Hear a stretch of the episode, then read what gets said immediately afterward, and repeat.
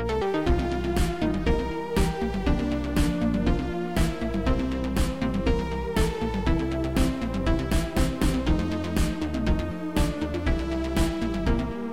and welcome back to season three of Sequelizers, the show all about fixing bad sequels to good movies.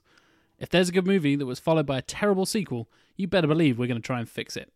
I'm your host, Jack Chambers, and joining me are the two teams of titular Sequelizers the team of Alec Plowman Hello. and Stuart Ashen, Hello. and their opponents, Tim Matum Hola. and Matt Stockton. Greetings, Highlander. You called. As you may have guessed from Matthew's del- Bullshit. delicious dialect there. this episode about fixing maybe the worst film ever made. Mm. it's certainly up there, contender. and we will get into that oh so much in this episode. We're going to be fixing 1991's Highlander 2 colon The Quickening. because ah. that's a thing. Mm. yeah. Colon quickening. Colon the mm. quickening, exactly. And this is by far one of the most requested things. People have requested this since they heard about this podcast before episode one was even out. We're like, oh, by the way, I'm doing a podcast about Fix Highlander 2. It's garbage. And they were right all along. Highlander 2 is terrible. And uh, yeah, yeah. It's almost a work of art in its in, in its terribleness. Yeah. to fail is art. and just the camera pans down to a DVD of Highlander 2. Yeah. Any version. I hope to fail is art should really be the tagline. I think that was Highlander 5, but okay. We'll get into all the other sequels later on as well because, good lord, there's like 10 of them. There's so much to cover with Highlander. And none of them are any good. Actually, we'll get into that in a moment. Don't tell me one of them There's is. one of them that's quite good. No. Yeah, yeah, yeah. I believe Matt knows hmm, because he's a I know. nerd. So I'll give it some context. And I didn't really want to come up with anything that hadn't already been said. And I think our old pal Roger Ebert kind of summed it up very well in his review. So I'm going to quote the late, great Roger Ebert This movie has to be seen to be believed. On the other hand, maybe that's too high of a price to pay. Highlander 2 The Quickening is the most hilariously incomprehensible movie I've seen in many a long day. A movie almost awesome in its badness, almost to quote Tim there. Wherever science fiction fans gather in decades and generations to come, this film will be remembered in hushed tones as one of the immortal low points of the entire genre's history. He's not wrong. He's not wrong, is he? Usually, usually old Ebert, we have a few words to say about Roger. We're gonna take him over. But a few words and not sounds. A Yeah. few mostly Glaswegian just words. grumbling and shaking fists at Roger Ebert. But he kind of nailed it in that is, and pretty much as Tim said, it's almost awesome in its badness. It's hard to believe how much this film undoes everything that the first one set up, and all the acting is terrible almost universally, and all the effects are terrible. And we'll get, we'll get into all of that in a moment. First, let me give you a synopsis, folks, because I hate myself. Good luck. and Can we um can we just briefly give the people a synopsis of Highlander because I think it's important There's to so put much into jargon context To cover. Yeah, that's Yeah. right. That's right. just how much of a sequel this actually is. Matt Stogden's gonna give us his synopsis of Higglelander. Go. Hello, audience. So Highlander is a bit of a mishmash in terms of actual chronological narrative. So we're going to go with it i- in a sort of odd order, and I apologize for that. The film covers the story of a group of beings called Immortals, not called Highlanders, as many will be led to believe. there is one Highlander because he comes from the Highlands of Scotland. Um, sort of, as we'll discuss. Exactly. Yeah, yeah. So, um, fucking hell. Even even the first sentence, we're already yeah. fucking hurdling, Yep. falling over. So, yes, um, there are uh, various immortals, and they uh, are competing for a prize. Um, The pri- prize, the I prize, believe. in fact, yes. And the prize is um, largely unknown, but they convince it's a source of immense power and and all sorts. And the only way to kill an immortal, I believe, just by another immortal. It's never established if it's done by accident. They can die by other means as well. Yeah. It's explored in the sequels. Oh god, it is. Yeah, Fucking- it's been a long time since I've seen them. To be fair. Anyway, so the the key way and the only way to kill an immortal is to decapitate them, to cut off their head. Um, so they all tend to carry swords around all the time. Uh, and when Nothing this, else can cut off a person's head. nope, nope, You don't need like a chainsaw or anything else that would bit of glass. job. I've yeah. seen the Omen. Yeah. um, so, so basically, um, they all have a lot of sword fights every now and again in various places. And when they uh, one is vanquished, the power within them is sort of distributed accordingly, and they become stronger and stronger until what's, finally what's the name of that power in that moment that, transfers? that transfers? moment is called the quickening. Oh my god! um, which Such is drama. fucking nonsense. um, and at that point, uh, they become stronger and stronger until lastly two remain because there can be only one. That's a thing in this film and whole series, except it's fucking abandoned very quickly. And the idea is there can be only one, and when the eventually is one, he wins the prize or whatever. And Highlander has a sort of split narrative between 1985 uh, in the inverted commas contemporary period, following Connor MacLeod, who is just sort of towards the end of the contest, as it were, and he's about to possibly win or lose against his old adversary or adversary, the Kurgan, played by Clancy Brown. Clancy Brown's pretty good in it. Clancy Brown's great that. Yeah. yeah. Clancy Brown very rarely does anything bad, uh, performance-wise. Um, and it cuts back to his life when he first became an immortal, or had his immortal awakening, as it were, when he was sort of tutor- tutored by, uh, what is it, Juan Sanchez Villalobos Ramirez, who is a Egyptian person who travels to Japan, falls in love with a woman, gets a special sword, goes to Spain and gets a new name, I think, at that Yes. point, and then he goes to Scotland. And it's played by Sean motherfucking Connery Correct. convincing you he has no idea what haggis is, which is astounding. anyway, so they become friends for some reason, which Highlander 2 tries to cover. It does. Well, it's it's sort of explained in the first Highlander. The reason that they team up is because everybody recognizes that the Kurgan is a bad guy because the and they say that because when you win the prizes that you get, is it that you get a wish? No, that- That's no. Dragon Ball. you get you get like untold power and knowledge. Yeah, It's like okay, all the power and right. knowledge, and depending on who it is, it will be either good or evil. Yeah. An evil person will influence it to be evil. Because the way the way I took Highlander is that all of the immortals have realized that if the power goes to the Kurgan, then all hell's going to break loose on They have, planet there's Earth. a bit of a good and evil kind of thing. Because there's uh, um, uh, MacLeod has a few sort of buddies along the way that he meets up with, and they all end up dying. And eventually, anyway, so they get to the end of the film, and Connor defeats the Kurgan, becomes the quickened, I guess. Uh, The Quick and Dead. speedy. yeah, he becomes the Flash. He gets all the knowledge in the world, and he can hear everything. And in his own words, I know everything, I see everything, I shit everything. He can read minds and predict the future and all kinds of weird Exactly. shit. Yeah. But And maybe because it's so yeah, ill-defined. So it's so weird. And then he he's also no longer sterile and can have kids. And is mortal. And is as well. mortal. Yes. You Spanish peacock! You didn't tell me that. because it's also like a bit of a rug pull. You win. What do what do you win? To die. Oh well, I should have just fucking had my head cut off in the first place. What's the point? It's like having. It's like saying, well, you've had 500 years of being uh, a contestant. Now you have about I don't know 40 years of being God. The, Enjoy that. The point is that you get to listen to a great Queen song. That's true. the Queen soundtrack is The pretty, soundtrack of the first one is pretty impressive. nothing short of amazing. unless you have something to say about it, Alec. I Later. Yeah. So, Yeah. um, yeah, so that's that's the, the general idea of what Highlander is, and again, the misconceptions about it all in terms of what a Highlander is, and it's like, no, no, no. Technically, the Highlander in question, arguably, is Connor MacLeod, played by Christopher Lambert or Christophe Lambert, whichever you want to go with. um, we haven't it's a decided point, which it's a we're gonna point go of with yet. contention, isn't it? Yeah. Yeah. Um, yeah, So now, Jack, tell us what Highlander 2 is. yeah. Right. Where would- where Are you sitting here? comfortably, children? then we'll begin Let's, the let's follow the natural progression yeah. of the So, saga. bear in mind, Ramirez dies Ramirez at is the dead end of the first one. He, he dies in like the in the 12, 1500s. yeah, 1500s. Yeah, yeah, in a in a castle. exactly. Ramirez is dead Scotland, and Connor is mortal. So we pick up.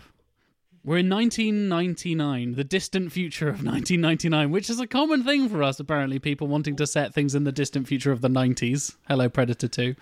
Before before you go any further, Jack, as much as you want to read out the synopsis, it may be worth talking about the fact that there might be two synopses for this film Yes, sort because of. technically, There's multiple endings and two different cuts. yeah, And we'll yeah, come on to that. We give will- us we the, will get give us the baseline. Theatrical or. GTFO? yeah. Exactly. Okay, fair enough. Continue. We begin in 1999 when Connor solves the problem of an ever depleting ozone layer on Earth by devising a giant electromagnetic shield across the entire planet. We'll get on to why that's a big problem in a minute. Because physics, Jack, is pissed off. the Earth is saved, except for the fact that it's now constantly 99 degrees, horrendously humid, and in perpetual darkness. 40 years later, Connor is a liver spotted old man, heading out of the opera for some reason. then we flash back to him on his home planet of Zeist. Oh, yeah, by the way, they're all aliens for some reason. The reason Matt didn't mention that in Highlander 1, because it comes out of fucking nowhere. Yeah. It's hundreds of years ago on planet Zeist. Connor and Ramirez, yes, that is their name on their home planet. His name is Ramirez, despite the fact he's an Egyptian guy who got a Spanish name from living in Spain, but actually that's been his alien name all along. Yep. Because reasons. Fucking coincidence, isn't it, Yeah, lads? as if Yeah. Superman was always called Clark Kent and then he happened to land on Earth and he spoke Only got English the Kenny. whole time. Oh, what a coincidence. anyway, back on Zeist, Connor Ramirez lead a futile coup against the ruling dictator Katana, who's played by the fantastic Michael Ironside. Speaking of good villains, Kurgan is great in the first one, and Ironside tries to be good in the second one. Oh, poor Oh, he's- he- poor he- Michael Ironside. Yeah, Ironside just goes so crazy ridiculous. He does, he does. Yeah. basically they fail and he banishes them to earth hence highlander 1 he banishes them 500 years ago because the timelines of both planets line up for some reason and they teleport and there's no explanation for any of this stuff. Also, his name just happens to be a sword on Earth. yes. Yeah they all happen to be named after things that exist on earth despite the fact there's no connection between the and they all look like humans for anyway. Back in the future that's a line i just said katana sends a pair of immortal hitmen to kill connor. He could have just left connor to die. Yep. We'll get onto that in a moment There can be only one, ex- except, except these there's others loads as of them. Connor decapitates them and revives himself to his youthful and immortal self via the quickening. I'm going to say that a lot. Just in just in time to meet attractive young scientist Louise Marcus, who's kind of a terrorist. She's completely a terrorist. Hmm, we'll get into that in a moment as well. Who has discovered that the shield around the Earth is no longer needed since the ozone layer has healed itself magically. But unfortunately, the shield is now in the clutches of an evil cartel who wants to control the Earth's resources. Connor and Louise must team up to battle the cartel while Katana sends more emissaries to get Connor. Ramirez, for some reason, comes back to life in the 21st century and is just back and uses his powers During Hamlet. arbitrarily. Oh, during- he comes back. That is one During- of the worst scenes I've ever seen in His, anything. his death scene is equally bad, and we'll get to that in a moment oh, because he dies again. Eventually, the good guys kind of triumph, and there's one ending where they teleport. MacLeod and Marcus teleport back to planet Zeist, and everything's fine. Even though it was kind of an apocalyptic wasteland 500 years ago, and I don't know why that's changed. Mm. And the other one, he kind of just solves the problem, and it freeze frames on Christopher Lambert's face just doing a smile for no reason. And I wish I was making this up, but yeah, the fairy tale ending, which sounds terrible, which is the teleporting and they kiss in space thing, is the better of the two endings. Can you believe it? So that is I've, the, I've got some love for Lambert face. I'm gonna, I'm gonna throw it out there. if we had subtitles to episodes, Love for Lambert Face would absolutely be the subtitle to this episode. So that is the summary of the theatrical cut. So there's there's two different cuts, and we'll get onto that in a moment.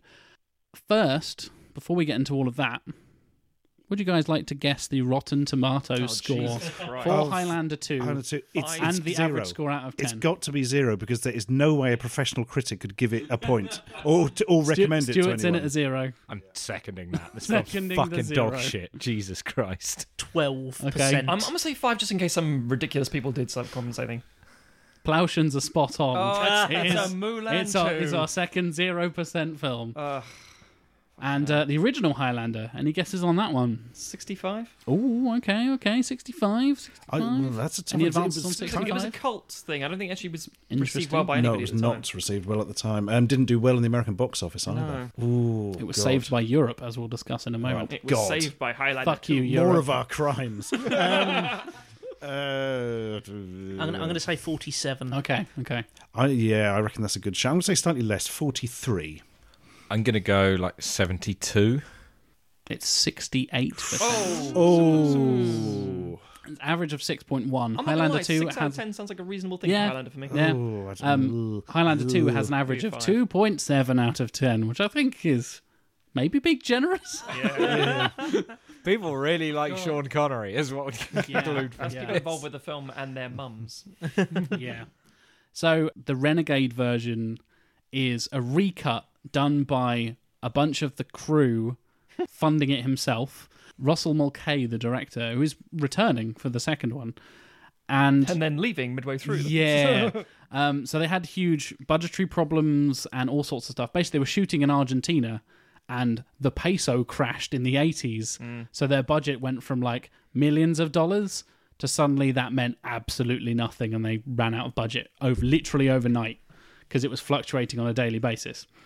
And he then came back years later and was like, I didn't get to finish my masterpiece, all that kind of stuff. Even though, and I'll get to that in a moment, he didn't want to make the second one, and that was a push from the European distributors of the VHS because mm. it sold so well on VHS in Europe that they were like, we need a sequel. People just keep buying this, but we need to give them more. He was like, no, I've, I've told the story of the Highlander. It's done. He was fucking correct. There can be only mm. one. There can be only one. Wrong. There was like 10 of them. Mm. So the European distributors pushed him into it, gave him a bunch of money, which then didn't work in Argentina. And it basically just stopped. And they ran out of time and money and they didn't finish the film, which is why it's so edited and so weird and so mad and insane. I, I wasn't aware at all of the, the whole peso crash. Oh, thing. really? And Yeah. it makes me wonder if within the next couple of years we're going to see a similar thing happen with the first film funded in Bitcoin uh, or some other like dodgy cryptocurrency that halfway through Possibly. just tanks. It'll be fine. We've plumped for Ethereum for my next film, so everything will be. Oh my god! There's even a short documentary called Highlander 2 Seduced by Argentina, which goes into the whole details of this, which is where I'm getting most of this information from. That's a, There was I so mean, much- that's such a better subtitle than this.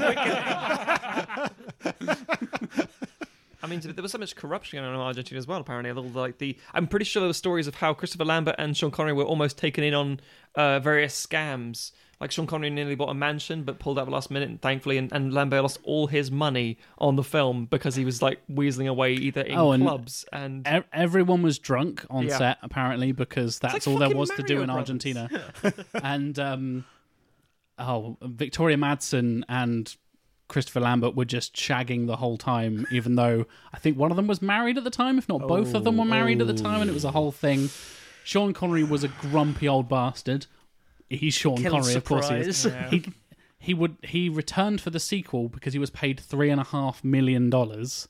I heard he gave all that to charity, but I don't know if he. I didn't. was his I didn't. pocket. I didn't. Yeah, the charity of Sean Connery, and he also didn't let anyone on either set mention the words James Bond Oh, Wow. because he does the thing where he plays one character and he doesn't return. This is the only character apart from James Bond he has returned to play more than once. yeah, poor old Sean Connery. So the whole budget crashed, and that was a whole thing. And uh, yeah, it ended up being a mess of a film. They even went back and reshot scenes. It's 18 minutes longer, despite the fact they edited out most of the Zeist stuff. And it was released in mid 1995 and is a considerable improvement on the first because it literally couldn't be any worse. and they brought actors back to reshoot stuff. They completely redid like 80% of the special effects. It was partially like funded by the director and the former cast and some of the crew came back and were like, "Yeah, we got shortchanged on this. Let's remake it and and do it correctly and all that sort of stuff." But yeah, it it couldn't possibly save this movie because it is one of the worst films ever made. And we're we're going to be fixing the theatrical cut because it is just so bad. The Renegade version still needs fixing, but for for all intents and purposes of sequelizers, the theatrical cut is what we're considering what we're going to fix. It's worth pointing out that the Renegade cut, while better than the theatrical cut, is still awful. Oh yeah, it's gone from like two two point seven to like a four point something, I'd say like three. a five. yeah, it's better, but it's not. It's not great. it's it's not you, you can't polish a turd, but you can roll it in glitter, kind of thing. It's like, well, that's a thing. Exactly, and they're also followed by a bunch of sequels and terrible video games, which might be relevant to your interest, you Ash. and- It's some sort of well, reflection on the Highlander franchise as a whole that Highlander has an exclusive game for the Atari Jaguar. it's is intense. Every Highlander game I've ever seen, or I've played the. Was there a PlayStation One one? I think there was, or possibly a PlayStation Two. Uh, and there was a recently, possibly recently released one, but that was never actually went through production. No, that was never made. no, unfortunately. never actually made. I must just correct myself. It was actually for the Atari Jaguar CD. I remembered, so managed to get even, Even worse. more Yeah. obscure. And it, it is utter dog shit. Yeah, all Highlander games are utter dog shit. Um, but we also have Highlander 3 The Sorcerer, Highlander Endgame, the anime, Matthew Stogden, because Matt's a nerd about anime, which is actually really good. That's the good one, Stuart, which is called Ah, Highlander I the, the Search for heard of that. Vengeance. And Highlander Source is the most recent one, which I think was uh, in the late 2000s. Oh, that's that's got to be zero on Rotten Tomatoes something again. like that. surely. Yeah. So Endgame, Sorcerer, and The Source are all terrible, but The Search for Vengeance is actually quite good, and you can watch that totally standalone. I would advise seeing the first film and then Search for Vengeance. Ignore literally everything else in the franchise. All like fifteen of the novels, scrap those, and don't Get worry it about all in anything the else. fucking bin. It amazes me with Highlander that there was a franchise because, as you said, there are a shitload of films and then a shitload of novels and two TV series and all of this spin off Highlander is proof that you can take a really simple, potentially great concept and find an audience for it so perfectly Milk it until and just it's milk the fuck out of it. And they will just like, I'll take it. And it's like, oh, it's terrible. Uh, One could say it's what's happening with the DC cinematic universe. Oh, controversial! Not controversial. He's right. In the sense that it's just a case of like, we'll buy it. It's like, it's uh, it's not good. Don't matter. It's got Batman in it. We'll take it. And that's kind of what the Highlanders. It's Highlander fans. Will You always suck. find- yeah, they'll- Highlander fans will tend to find something good to say about Highlander 2. Not, and, and it's usually like say, like, oh, Renegade Cut's worth watching because of this, and oh well, when they finally got the s- visual effects sorted in 2007, and then they went back and did it again, it's like, yeah, yeah, yeah, yeah, yeah.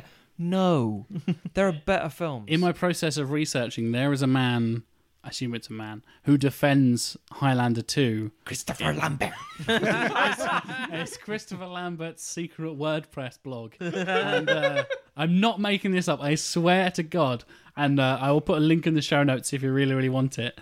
This is furrysenpai.wordpress.com. Well, and That isn't his post Lambert, is basically fucking surprised. I can smell his Twitter avatar. It is called Defending Highlander 2 The Quickening. My life's work. filling some plot holes. And it is almost a scene for scene breakdown and a plot hole by plot hole breakdown of how the film actually kind of works. Is it longer than War and fucking Peace? Yes, Oh it my is. god! Yes, it is. Oh my god! Just scrolling. It goes somebody on for somebody put time into this. 15 pages with accompanying screenshots of each scene. Some are YouTube clips of scenes. It's madness. And the fact that there are enough people to actually defend this shit is insane. people want it to be good so badly that they will argue that it's good until they c- are convinced. Batman versus Superman, anyone? yeah, exactly. It, it it doesn't surprise me hearing it that the anime version is the one that's the most successful because, like Matt says, there there is the core of a good idea mm-hmm. in the Highlander, and it's quite an anime idea. I think at the heart of it, it's something that Afro Samurai is not that far off. from- yeah, exactly. It's something that if you just heard described to you without any sense of like what medium it was in and had to guess, you would probably go, oh, it, sound, it sounds pretty anime. Especially once they turn into aliens. Yes. oh, Yes. it's anime. And then halfway through the season, it turns out that they're from a different planet. Exactly. Oh, yeah, yes. yeah. Uh, So speaking of Planet Zeist, Fucking let's hell. get into the meat of it, shall we, gentlemen? Why does Highlander 2 need sequelizing? sit the fuck down. let me let me list the ways. Before we get into this, I think we should uh, share some of our thoughts on the original Highlander Oh, this is a good point, because this is a movie that the sequelizers have some mixed opinions on. It transpires, and let's get into that now. So I hadn't actually seen Highlander until very recently for this, and it's one of those films I've been told is good, and it really sounds like my kind of thing because it's high concept. It's a bit camp 80s stuff, you know. Effects are a bit dodgy, the performances aren't the best, you know. It's a bit rough and ready. It's a bit cheap. That is my jam. but I watched it and It was not my jam. it was my marmalade, and I fucking hate marmalade. Like, it's a mess. It's like the editing is bad, the performances are bad. Clancy Brown is fun. That is the only good thing. If I had to give a positive pull quote for the DVD case, it would be Clancy Brown is fun. It just the whole thing kind. Of, I mean, it's got this intriguing concept of the Immortals. It doesn't delve into it properly at all, really, which leaves it a bit mysterious, you could say. Leaves it a bit fucking unexplored, more technically. And just the whole thing, I was totally unengaging. I was so bloody disappointed with it. And I know, you know, years later, a lot of the sort of 80s ness of it isn't going to stand up in the same way, but. I mean, if you're going to watch some sort of campy, high concept 80s thing, watch something like Robot Jox, where you will have a lot of fun with it. Not this, where it's kind of dull and Lambert's dreadful and drains at every scene he does because all he can do is give a smouldering look and move his lips a bit.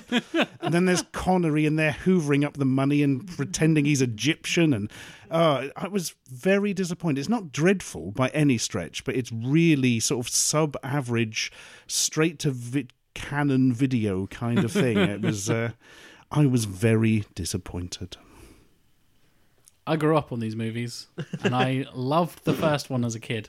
And unknowingly, I quite liked the second one because I saw it when I was about seven, and I had no concept of what films were. And in an age-old story that Jack Chambers seems to repeat, I saw the second one first when I was really young, just as I did with Predator 2 and Aliens, and had no fucking clue what was going on. So the the two guys on the hoverboards with the jetpack immortal assassin scene was burned into my retinas as a child, and I couldn't remember anything else about that movie. and uh, yeah, yeah, I actually really like the first one. I rewatched it. You are right, Stuart, in that it's campy shit, but Which not isn't good a problem in of its. Yeah, that's Yeah. it. That's It- the problem. I- It's I not fun enough. If it was good, it would kind of be like Big Trouble in Little China. Big Trouble in Little China nails the campy 80s shit. yeah. The like the electricity effects are almost identical between these two Yeah. films. Like the special effects budget looks almost the same, but Little China actually pulls it off really, really well and embraces the campiness. It's also aware of itself, whereas Highlander is not. That's the real problem. Yeah, it embraces the campiness and it's aware of itself. Where Highlander is like, it's Camp 80 stuff, but we're telling a really deep and important story about humanity at the same time. It's like, not really. I, Well, I would quite. pay a significant sum of money to hear Sean Connery say six demon bag. Um, I I'm a bit um in the middle of all this. So, uh, strange enough, much like Jack, I saw the second one first because I remember in the early '90s seeing it advertised on TV all the fucking time as a kid, Yep. and it looked really cool just because it was really fastly edited. And I don't remember anything other than just seeing dark streets, and all of a sudden, So you're a big fan of Taken then? no, because I uh, grew up. Um, but um, yeah, so I saw this, uh, all the adverts as a, as a child and watched all this stuff, and then finally saw Highlander two and thought I don't understand any of this. Meh. I think it was a friend had a VHS specifically because I saw the um the sort of theatrical VHS release rather than the Renegade cut. Um, then I saw Highlander one, and more because of my teenage years, someone said Highlander's great, you'll love Highlander, and watched it and thought, ah, it's all right. But the problem was being a teenager, I was like, hey, hey, hey, I want to be, I want to be cool. Yeah, it's really good because you like it, kind of thing. And then in my early twenties, still kept up the whole, yeah, it's really good because because you like it. And then in the sort of mid twenties, when I realized, hang on, people are dickheads. I can have my own opinions.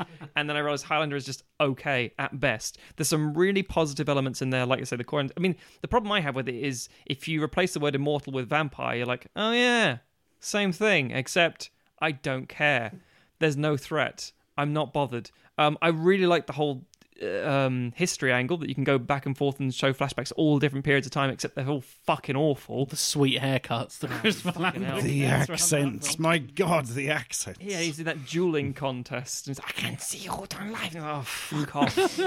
um, and then you've got Matt Stogner's Christopher Lambert impression is my favourite Matt Stogner impression. it must be said. Why, thank you.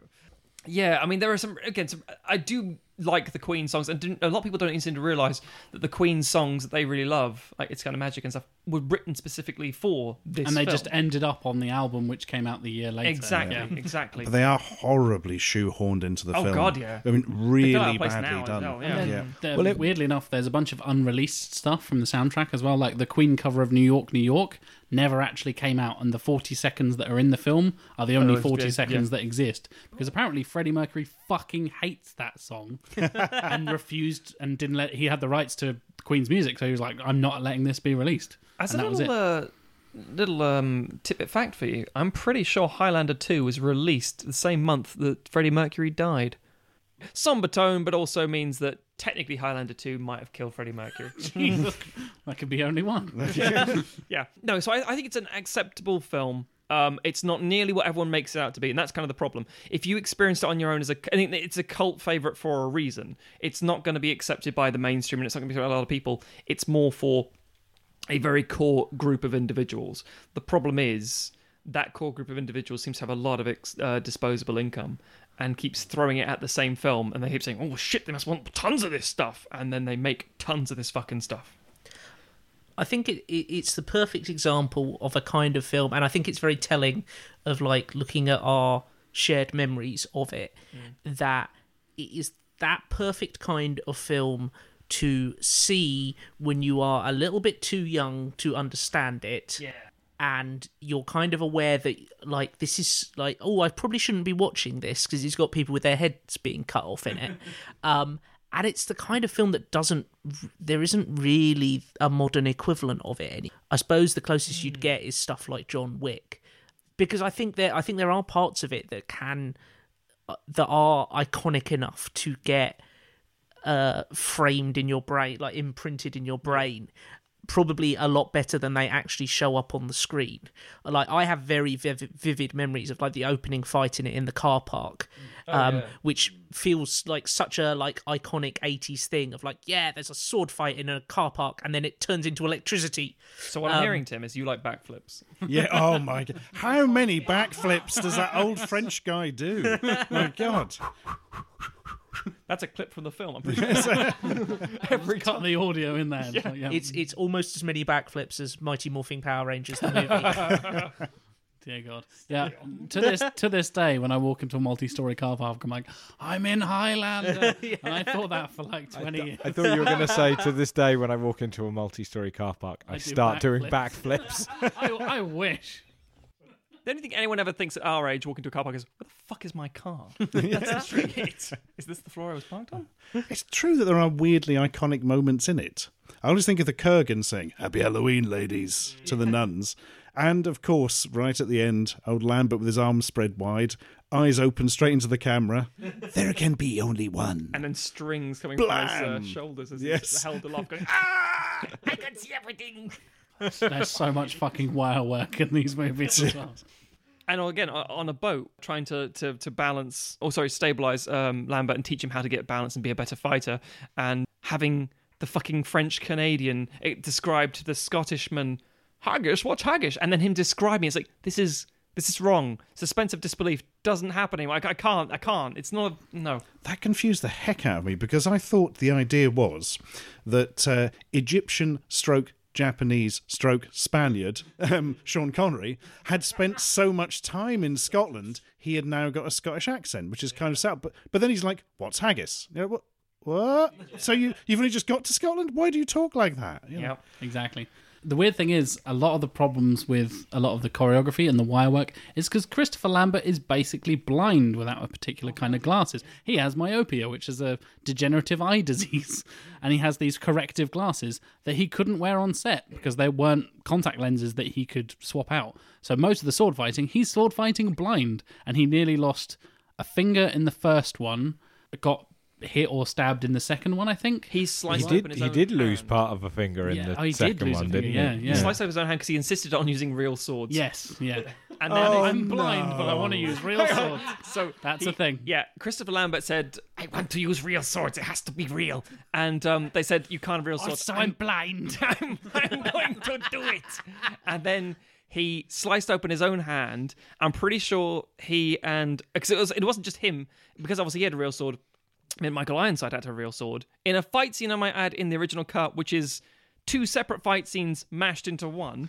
Um, so he swaps swords halfway through the fight scene. Yeah, two plastic swords And But- clothes. Yeah, and he's, they still managed to, I think, chip either Michael Ironside or Christopher Lambert's tooth and nearly chop off someone's thumb. It was all a bit ridiculous, and they, I think someone eventually said um, it's very hard to execute precise strokes with a 22 pound broadsword. It's like no fucking shit. yeah, it's it's bizarre as as shit. But then again, as you say, because he literally can't see, it means that. He is just flailing blindly. But he also insists on doing like all the stunts, all the hoverboard stuff he did himself. Oh yeah, yeah, yeah.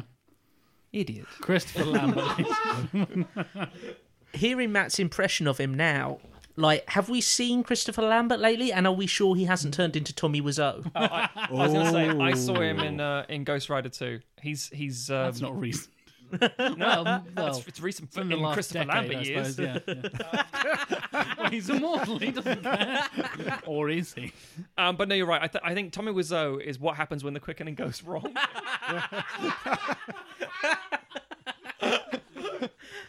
Oh God, it's a slowening. Tearing me apart, Lisa. Oh, like, hi, thanks, Ramirez. We should, yeah. Can we get that? Can we Can get we like mash up yeah, Highlander Tommy 2 in the room? Christopher Lambert to make another Highlander hmm. film? My name is Connor MacLeod, and I'm fucking I don't know what the hell's his character Johnny, MacLeod. Johnny. MacLeod. Oh hi Connor. You're my favorite alien from the planet Zeist. Jesus Christ. So, should we get on to why Highlander 2 needs sequelizing, gentlemen? Now that we've decided why Highlander it's a needs fucking sequel, abomination. It is. Yeah. The plot doesn't make any sense, and it just undoes all of the internal logic of the first film, basically. Hmm. We go from, oh, they're all immortal, and they're like they've been battling for years and years, and it's this never ending contest. Then, oh, no, wait, they're all aliens because reasons. See, this is the thing. If you watch the theatrical version, they're all aliens who are sent to another planet to have this contest. But for some reason, Sean Connery and Christopher Lambert have an unbreakable bond because they do. And um, well, I will- you only have to call my name and I'll find you. Can I just point out as well that Christopher Lambert remembers this at the beginning of the second movie because this has never been discussed. He's watching the opera and then he's just like has a flashback and is like, I remember this now. I remember that I'm an alien. I remember how me and Sean Connery used to be friends when we were aliens. and, like, like- and that's it. It's like The moral of the story is don't listen to Wagner. You will have fucking flashbacks. so the the Renegade, ho- however, is that it's set way in the past and they're sent Yes, into yes, the yes. future. So it depends on which version, because you're either watching a bunch of aliens on Earth having a little contest and it's weird, or you're watching sort of time travelers, kind of. Yes. It- Time travelers I can deal with mm. more than Planet Zeist. I'm not I gonna don't lie. know. I it's think just the thing I love about that is it's like, well, there is a detail that just never needed explaining, and that weird thing where it's like it's it's science fiction now. I know that before it was mythology, It but was all now fantasy it's, and now magic it's science and shit, fiction. But and yeah, it ruins all of its own internal logic, including like Ramirez just comes back to life because MacLeod kills two immortals, so he has extra energy to bring his old mate back to life in Scotland mid Hamlet. yeah, because he it's uh, it's so weird. He starts to realize he's mortal again. uh, Sorry, immortal again because some immortals have turned up. Therefore, he's beco- gone from immortal to immortal. Because And yeah, sorry, and they only show up because Katana, the bad guy, sends them there. Yeah, He could have just left him to die because he's mortal. The only reason he comes back and is immortal is because he sends the only thing that can return Connor MacLeod to being immortal again mm-hmm. to fight Connor MacLeod, renowned fighter and killer of immortals. and Connor MacLeod says literally at the beginning of the movie that he is dying. So we establish when the film starts that Connor MacLeod is dying, and then like Thanks like, to the bad guy. Yeah. He's all powerful Yeah. and young. so he becomes young again, and he does some weird alleyway grinding with Virginia Madsen, and Oh, then they just fuck for no reason. Yeah, and then in the street. Yeah. And it's like, okay. And then, Ramirez, my old friend, I need you. And then he appears in Glencoe, Scotland. And this is the weird thing. And it sounds like a, such a small detail, but listening for the Terminator episode, you know me and small details. So basically, oh, I'm, I'm sorry, I don't know where I am. And, you know, he's just like, oh, I'm doing Hamlet. I'll just carry on. And the audience of this huge amphitheater just fucking goes with it. Like, oh, a man appeared out of fucking lightning. This must be part of the show. This is hilarious. yeah, and he goes from them like, brilliant. "So get him off, get him off. And the guy's like, we just, you just fuck off already?" In the most English actor and, kind of thing. and Sean Connery is like, I don't know what's going on. Ah, it seems to be some kind of a play. Then I shall bow and clown for you, my audience. Yeah, and I don't think he just ever actually it. acknowledges it's a play. He just goes, "Ah, well, goodbye, shithead." And Yeah, he- because he because apparently there was no swearing in 15th century Scotland, so he calls him a shithead, and he goes, "What is a shithead? the amount of things Sean Connery learns in this film, like flying, oh, suits. You can have my earring. Problem solved. Oh, just fucking. So he's to to travel to New York to join Connor. He sells an earring and he gets old school Scottish regalia for no reason, and a plane ticket to New York. Despite the fact he doesn't have a fucking passport. And he doesn't. He doesn't. He just gives it to them. He just goes, "This shall suffice for payment." And they look at this old earring and they're like, "Yes, it will." That'll do. What time would you like your breakfast, sir? So instead of cash for gold, it's earrings for traditional Scottish regalia and no questions asked plane tickets. forged passport, you say? Well, us Scottish tailors know a thing or two about forged passports. There's um yeah, e- even in the Wikipedia summary of uh, Highlander 2, there's it makes a point of saying uh, it's like Ramirez sells one of his earrings, which is apparently enough to buy. when you're getting shade in Wikipedia, like, you know you've gone wrong. it is weird because you have this 2024 apocalyptic wasteland, but the shop still looks like it's a regular 80s. Yeah, not in Scotland. Scotland's fucking fine. Scotland's finally like, we're in an element. Problem solved, boys. We're in. Uh, no offense, Scotland. We love you. It's no fucking problem up here, lads. You can take your ozone shield and stick it up your arse. Speaking of ozone shields, what the fuck is. Who thought that was a good idea? Connor MacLeod saves the world by putting it into perpetual darkness, and the temperature is increased to 99 degrees and there's constant humidity, despite the fact our entire source of temperature and the water cycle is the sun. Yep. If there was no water cycle, all the water would just land in the seas. There would be no clouds, mm. and the like would be a desert wasteland on on Earth. It's like the the void in the Matrix. Kind of, yeah. That when they black out the sky, it's that concept of like, well, no, that's not Or how that our episode in The ecosystem works. Simpsons where Mr. Burns. Fucking Simpsons every time. Skipping the fact that somehow MacLeod becomes a scientist at some stage in his life. That well, he mind reads the group of scientists that he recruits to build the machine to build the shield because he gains mind reading powers from the end of the Yeah, but he doesn't one. mind me. They're doing a fucking That's shit that's job. that's not explained in the No, no, theatrical no, no, cut. no, no. I was gonna explained as say- the Renegade cut. I was going to say, I don't remember that bit, but I only saw the theatrical. And the other thing is, this is much worse than the problem. The solution is much worse than the problem. Oh, I just don't understand. Did they not think about this for two seconds? If you go to bloody MacLeod surgery and say, I've got a little lump on my arm, okay, I'll set your fucking face on fire. then, you know? No one's gonna get a stupid lump on your arm with a burning face. Yes. Because it's like, oh, we're worried about the environment and the ecological damage of the earth and stuff. Yeah, let's So destroy it. destroy the thing that gives 100% of the energy to the life and ecosystem of the planet. Hmm. Oh, it does look different between the versions as well. In in the theatrical version, it's red, and the Renegade version is blue. Do you know Oh. why? It's something to do with.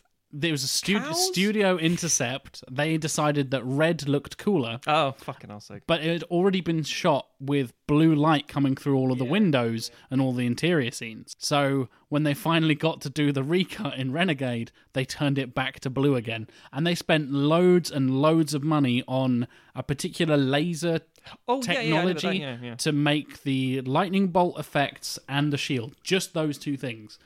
And they And no one else has done that. That- they- this is the only film that it was the appears in. first time that was ever used, and it's never been used since, hmm. pretty much, because they used. I think there was like a particular filament you have to use or something like that, and they used like hundreds and hundreds of feet of this filament. They ended up using about five meters of the stuff in the entire film. So they shot like hundreds and hundreds and hundreds of scenes and different versions of the shield and different designs and different types of lightning bolts. And they used like two lightning bolts and one version of the shield, and that was it. And then the studios went, nah, let's turn it red. So they scrapped it all and went just for red instead. What? What? What? Jesus Christ! Yeah. It This- really, it really makes you wonder what it would have been like if it had like a comp- competent executive producer who was like, "Nah, let's not shoot in Argentina. That seems quite arbitrary, and the, the the currency's quite dodgy. And you know, let's work out what color we're going to make the sky before we spend before we start shooting millions yeah. of pounds on it." Exactly, yeah. And it's this weird thing where it was so it went if the, the rule was if it went over budget and there was the particular bonding companies that held control over everything. If you go over like 5% of your budget at all, we take full control of the final cut, which is exactly what happened what happened with Blade Runner famously and that's why that's been recut so many times and what happened with this. So the executives and the studios were like, well, we're just going to get a guy like my mate Steve down the road to recut the film because we can't afford anyone else. So Steve's just going to do it. And they're like, we have an editor here. Well, you've already paid him. As like, but we can't pay him any more. So unless he wants to do it for free, we'll just get Steve to do it. And it's just some uncredited bloke did the final edit of the theatrical cut. it was just a mate of one of the executives. It's insanity. Highlander 2, uncredited bloke. Highlander 2 and Alan Smithee production. Yes. Like when you hear everything that went wrong with it, it's almost a miracle that it actually ended up in cinemas at all. that is true. That is very true. It's a shame it did as well. It's It would have It's been a mo- better off on the cutting room floor. A tragedy, some might say. Shameful miracle. I, I like to think of it as a monument to human endurance. And another reason why I'm okay with the machines taking over. we need to be I think me watching both versions is a monument to human endurance. Uh, yeah, yeah. Can somebody for the audience describe Sean Connery's death scene? Because um, I would vomit too much. He puts his hand up in the air. he talks about In a situation where he should clearly be able to just walk out Well, of the we'll- we'll door get as into that well. in a moment. Yeah, they're trapped in a room with a descending, like giant fan that has a little spike in the middle, sort of, for some reason. As if that makes Can it I can I deadly. just point out that given the proximate, the, the spike is big enough that it means that when the fan gets to the floor, there will be enough of a gap that they could all just lie down, yeah, and they would be fine. The spike is like a good few inches long, so you could probably lie flat and maybe like it would, yeah, just miss you kind of thing.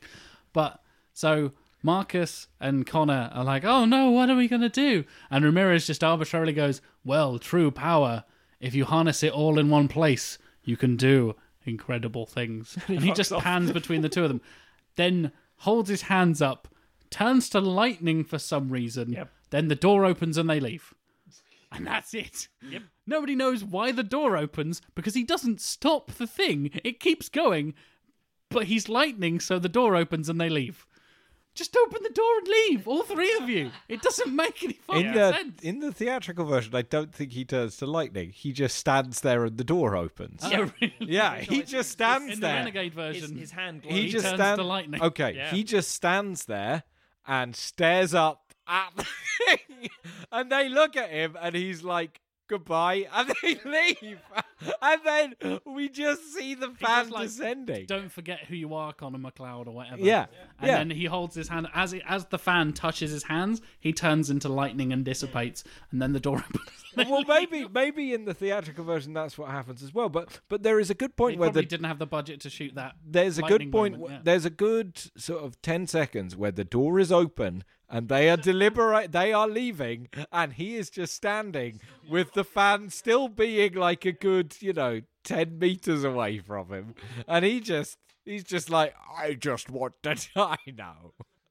I don't want to do this anymore, MacLeod. And he does the weird thing. It's almost like they invented like force ghosting. It's, it's the kind of similar, but obviously nowhere near as emotionally impactful as Obi Wan just disappearing into a cloth. And you're like, oh wow, that must be a thing in the Force. This is never explained. He just turns to he doesn't get decapitated. Why does he die? He just turns to lightning Turns for out some there are reason. two ways. Squishing is another. Because this is the other thing with that is unless MacLeod and Ramirez find themselves in a very specific position in that scene in which the blades cut off their heads, Oh, they're fine. they are they are under no threat whatsoever. Yeah. Like it And and another, another real fucking problem is like, retarded. Katana Stupid.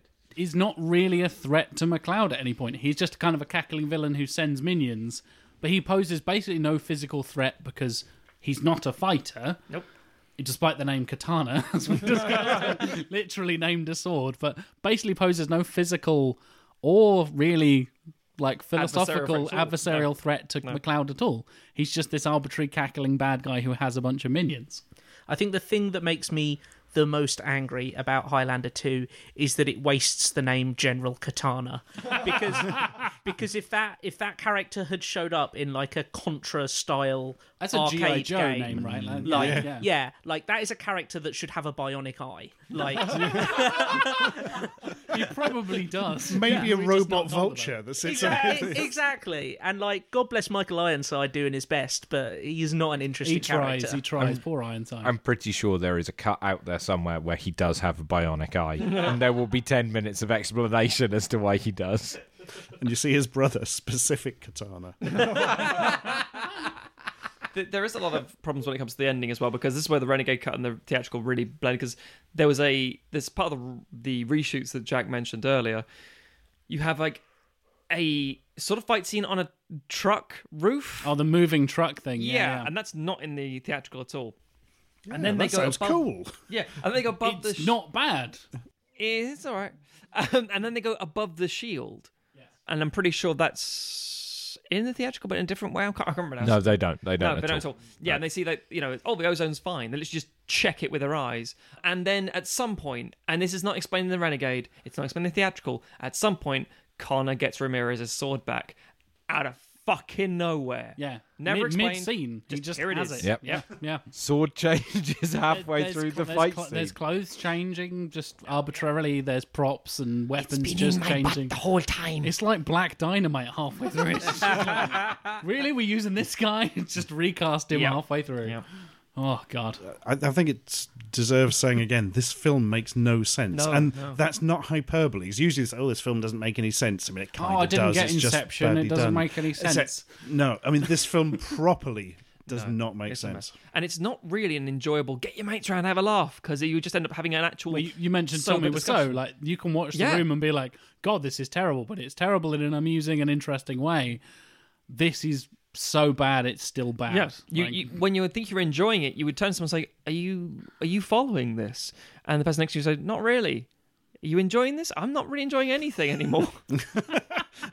I no longer experience joy as a result of Highlander 2. That's my box quote. all, all my taste buds have changed to bitter. exactly. it is a film to have an argument with Yes. Mm.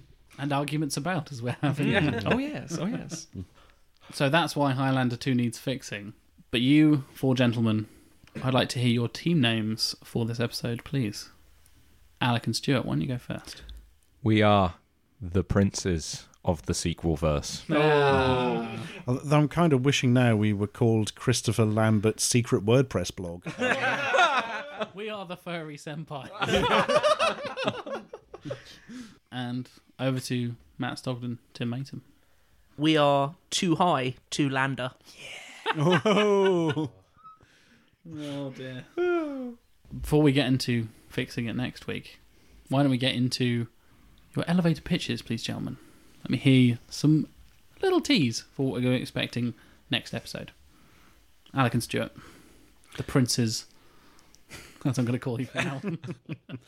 so our film is Highlander 2: The End Game, oh, oh, interesting. and was made in 1989. Directed by Don Coscarelli, because we wanted that 80s camp vibe, and he's the hmm. man behind Phantasm and, of course, Beastmaster. Returning cast, merely two of them.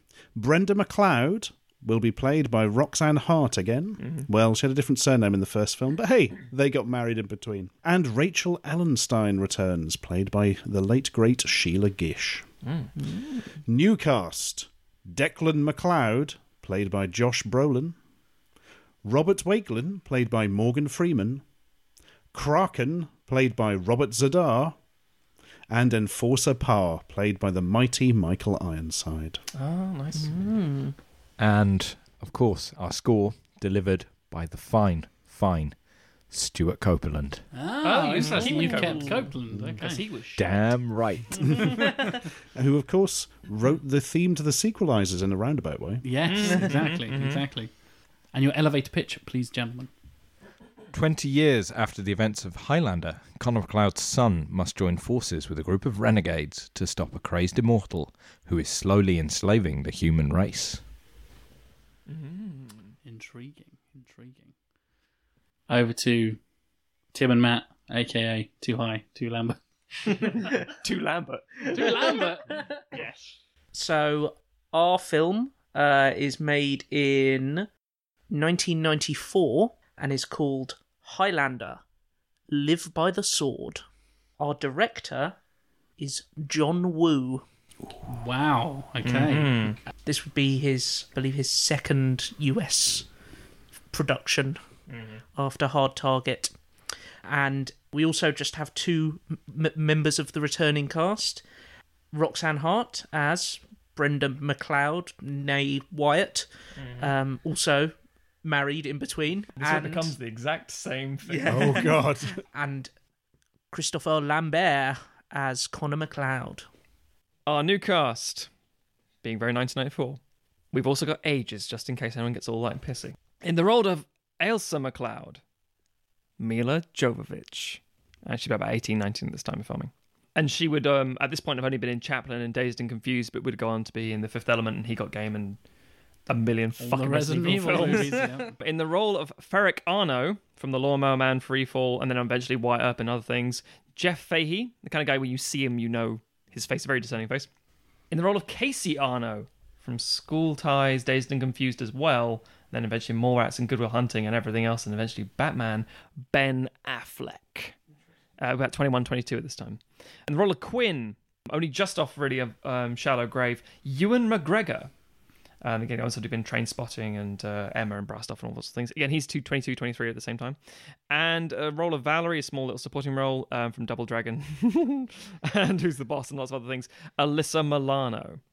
The composer is Graeme Revell, uh, who's done Hard Target, The Crow, Street Fighter, goes on to do Strange Days, From Dusk Till Dawn, The Craft. Lots of really dark 90s magic sort of, sort of not, not necessarily gothy, but very gothic kind of uh, individuals. And, and obviously work together with Woo on Hard Target. exactly, exactly. As well. Yeah. So, our elevator pitch a mysterious organization searches for a way to harness the powers of the quickening, training a champion to challenge MacLeod, while Connor and his daughter travel to Ramirez's old home for answers to a series of troubling visions. Mm-hmm. Ooh, both quite mysterious, quite intriguing.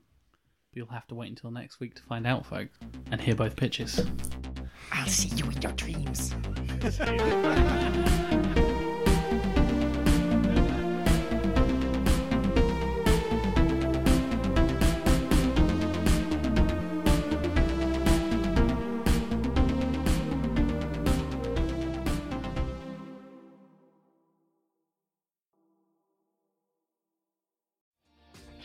Hi, my name is Kaye Adams, and to be honest, I'm not so good with the aging process, so I enlisted my old chum, the filter free Cara McKenzie, to advise. Could you imagine being a porn star? The room would need to be really hot for me to strip off. To be honest, she's not much help, but she is rather amusing. And along with some great guests Jo Brand, Andy Oliver, Anton du Beke, Ruth Langsford, and Craig Revel Horwood, darling, we are learning how to be 60. Listen wherever you get your podcasts.